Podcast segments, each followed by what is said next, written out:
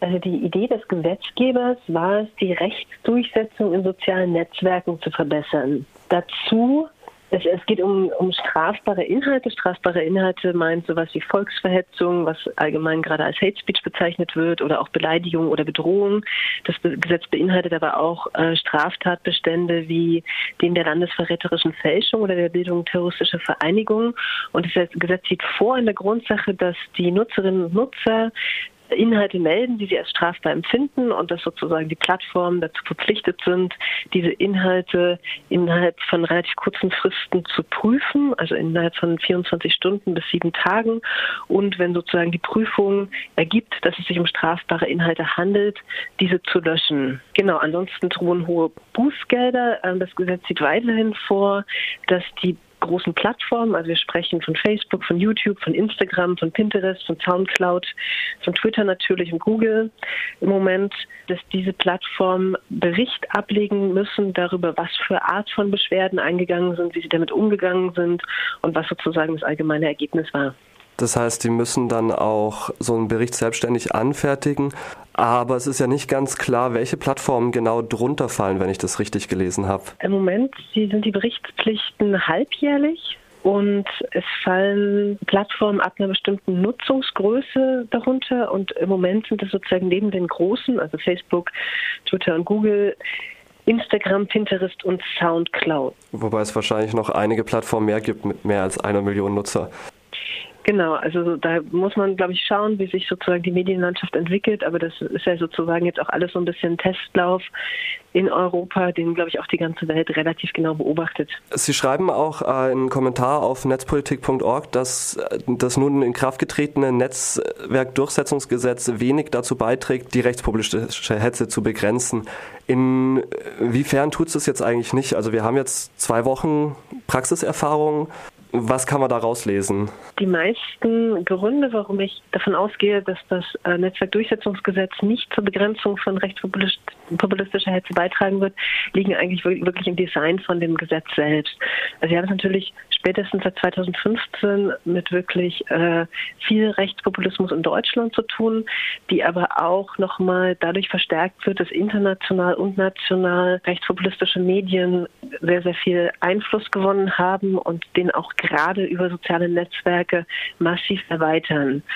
Und ich meine, es ist bekannt, dass wir überall einen Rechtdruck haben und dieses Gesetz fokussiert natürlich erstmal auf Löschen, auf Löschen statt einer Strafverfolgung. Das heißt, im Zweifelsfall bleiben natürlich Hasskommentare äh, erstmal auch relativ lange im Netz, können sozusagen da auch gesehen werden, können da auch einschüchtern. Und was das Gesetz so gar nicht oder fast gar nicht getan hat, war eine Strafverfolgung zu verbessern. Eine Strafverfolgung hakt meistens daran, dass die Strafverfolgungsbehörden, wenn sie denn sozusagen mit strafbaren Inhalten zu tun haben, keine gute Kooperation mit den Plattformen haben und da sozusagen Informationen fehlen, um hier in Deutschland den Prozess zu machen. Also der, der hauptpräventiven Maßnahmen, um Rechtspopulismus zu begegnen, ist quasi ausgeschlossen. Stattdessen soll gelöscht werden.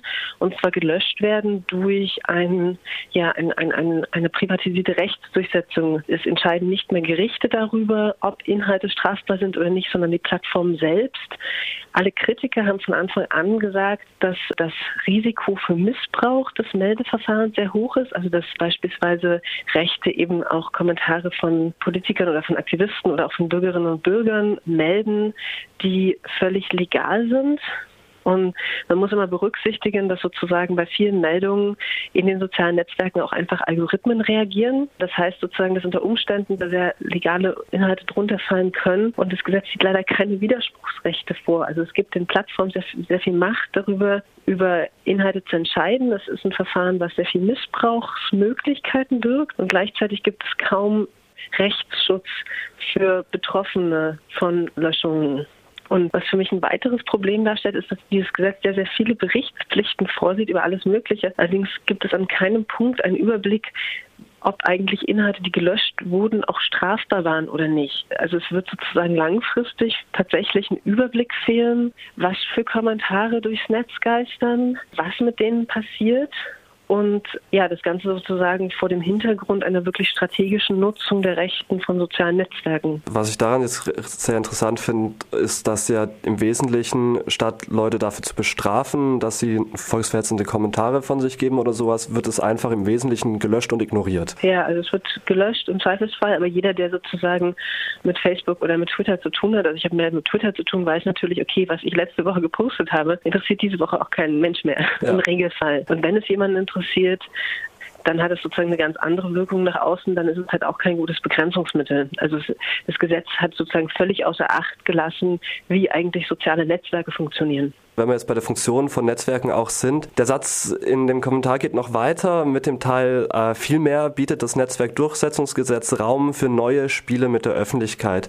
Da wäre so ein bisschen die Frage, welche Spiele meinen Sie damit eigentlich? Ich glaube, ich habe ja geschrieben, das ist erst Akt 1. Also ich komme, ja. also normalerweise haben wir sozusagen ähm, Dramen auch fünf Akte.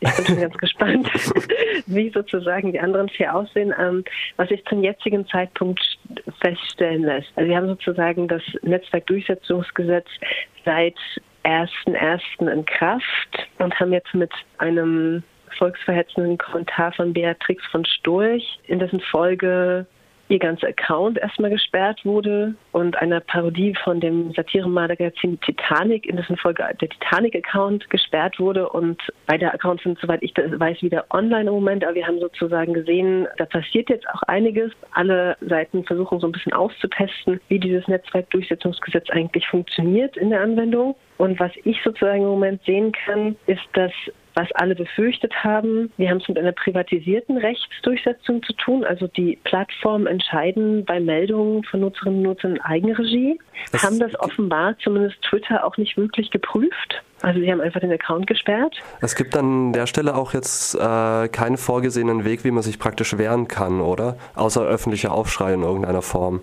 Genau. Also was, glaube ich, das Problem wirklich ist, also Twitter sagt ja gerade nicht sehr, sehr viel. Also sie haben es nicht ordentlich geprüft und haben dann, was ganz, ganz Interessantes, äh, die Sperrung des Accounts auch noch mit eigenen Hausregeln begründet, anstelle des Netzwerkdurchsetzungsgesetzes. Es wird erstmal die Öffentlichkeit sehr, sehr stark beschäftigt. Facebook ist in der Angelegenheit jetzt nicht so debattiert, aber Facebook sieht im Moment auch zwei Beschwerdeverfahren vor. Eins nach dem Netzwerkdurchsetzungsgesetz und eins eben nach äh, den eigenen Hausregeln. Im Prinzip ist es halt so, dass der Verweis auf die eigenen Hausregeln davon entbindet, dass es ordentlich geprüft werden muss und dass es auch ordentlich berichtet werden muss. Aber dass sozusagen im stark gelöscht oder gesperrt wird, ist dadurch vom Netzwerkdurchsetzungsgesetz unterstützt, als dass dieses eben sehr hohe Bußgelder vorsieht, wenn das nicht geschieht.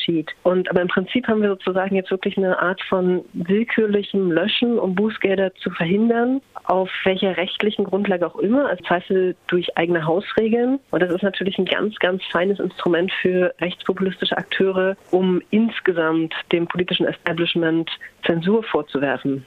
Weil die haben ja sozusagen dieses Gesetz auf den Weg gebracht, was indirekt dazu führt, dass sozusagen die Plattformen tendenziell mehr sperren und löschen. Wir haben ja jetzt bei Facebook, äh, ich glaube, 1000 Mitarbeiter oder so, die dafür zuständig sind, während Twitter viel weniger einsetzt.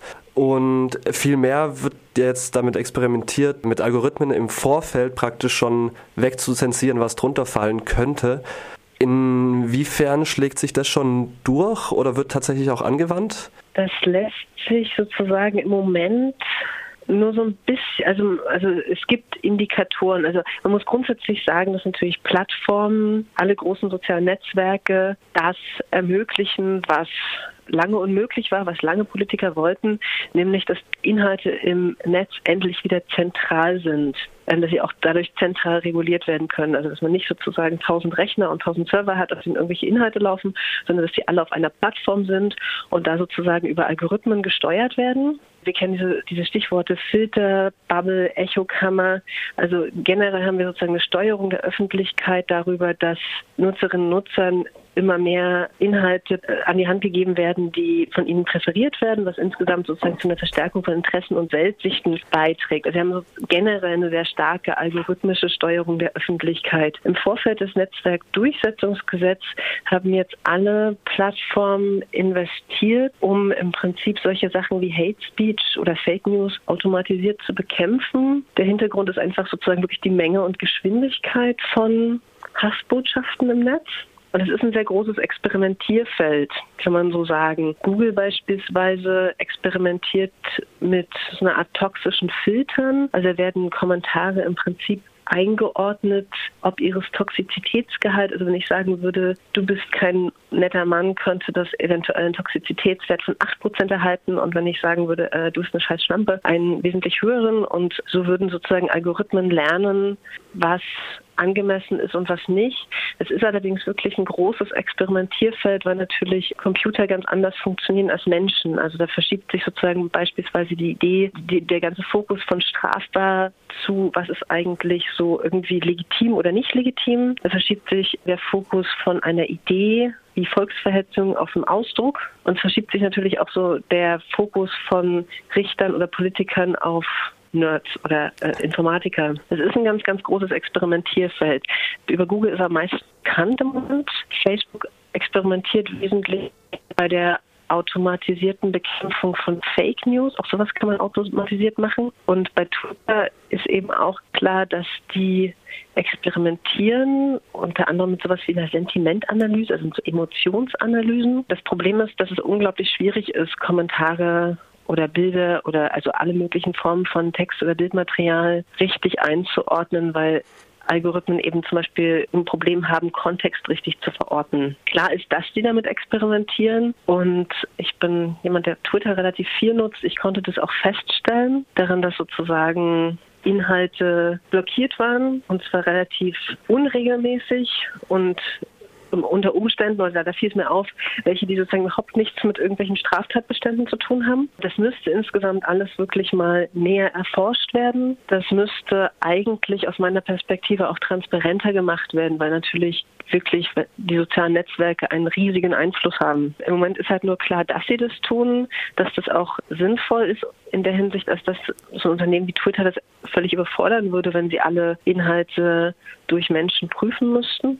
Gleichzeitig ist sozusagen nicht so richtig viel bekannt, an welchem Punkt der Entwicklung wir da gerade stehen. Deswegen auch noch Akt 1 und der zweite Akt folgt. Genau. Also ich bin ganz, ich bin ein bisschen gespannt, weil tatsächlich das HIIG, das Humboldt-Institut für Internet und Gesellschaft, die sozusagen auch eher mit Google ein kooperatives Verhältnis haben, die haben, glaube ich, im nächsten Monat einen Workshop dazu. Da bin ich ganz gespannt drauf. Also das Thema ist im Moment auf jeden Fall in der Debatte. Aus meiner Perspektive müsste da wirklich sozusagen ein, ein wesentlich höherer Druck rein, um die Plattformen dazu zu verpflichten, eine gewisse Transparenz an den Tag zu legen, was sie da genau tun, also gerade im Bereich wirklich der automatisierten Bekämpfung von Inhalten. Und ich finde das, vielleicht kann man das noch so sagen, auch eigentlich ganz lustig, gerade wenn wir über Rechtspopulismus im Internet reden. Also die meisten rechtspopulistischen Akteure haben ja ganz, ganz schrecklich viel Angst, dass irgendeine Weltverschwörung oder irgendwas vorliegt. Und gleichzeitig wird das Ganze in Plattformen ausgehandelt, wo, sage ich mal, die Informationsräume von Individuen und Organisationen sehr, sehr stark gesteuert werden, auch um einer gewissen Verhaltenssteuerung, die halt komplett untransparent ist. Also es weiß kein Mensch genau, was da gerade passiert. Oder zumindest kein normaler Bürger in Deutschland. Vielleicht noch ganz kurz, äh, jetzt ging es gerade um mehr Transparenz beim Netzwerkdurchsetzungsgesetz, aber äh, viele Parteien sagen ja jetzt schon, man soll das Gesetz einfach abschaffen. Wäre das Ihres Erachtens die bessere Lösung oder lieber mehr Transparenz und behalten? Ich gehe nicht davon aus, dass sich das Gesetz abschaffen lässt. Einerseits, weil natürlich die Problematik fortbesteht, Andererseits, weil es auch auf europäischer Ebene aktuell Bestrebungen gibt, solche Gesetzgebungen europaweit zu installieren, insbesondere um terroristische Inhalte abzuwehren. Stichpunkt wäre da das EU-Internetforum. Also ich denke nicht, dass sich das Gesetz abschaffen lässt. Ich denke, dass sich das Gesetz essentiell verbessern lässt, indem man beispielsweise Widerspruchsrechte einführt oder auch ein Recht auf die Wiedereinstellung von Inhalten, sollten sie sich eben als legal erweisen. Also ein sehr, schöner ein sehr schönes Beispiel wäre hier sozusagen der Titanic-Account, der kurz nach Silvester mit einer Parodie auf eine Volksverhetzung von Beatrix von Storch äh, gesperrt wurde. Ich denke, solche Sachen dürften sich bei näherer Prüfung als legal erweisen. Die müssten auch wieder eingestellt werden können und es sollten nicht Plattformen entscheiden können. Andererseits denke ich, dass man das Gesetz tatsächlich sehr, sehr stark ausweiten müsste oder sehr, sehr stark fortentwickeln würde, um den aktuellen Stand der Technologie zu treffen. Also ich denke, dass so etwas wie, also dass die ganze Prüfung von Inhalten über Mitarbeiter bei Facebook halt wirklich eine Übergangstechnologie darstellt, mit deren Hilfe auch Algorithmen trainiert werden können. Aber das Interessantere ist halt wirklich sozusagen, was, was machen da die Algorithmen, wie funktionieren diese ganzen Meldemechanismen, wie funktionieren die Netzwerkeffekte, wie, also, also ich denke, dass das Gesetz wirklich ausgeweitet werden müsste, um Transparenz zu schaffen, darüber. Also im Moment waren immer nur die Nutzerinnen und Nutzer im Fokus der Verbreitung von Hate Speech. Die Technologie wurde völlig außer Acht gelassen und ich denke, dass eine Fortentwicklung des Gesetzes eben auch die Medien einbezieht, die darüber bestimmen, welche Inhalte wie Verbreitung finden können oder nicht.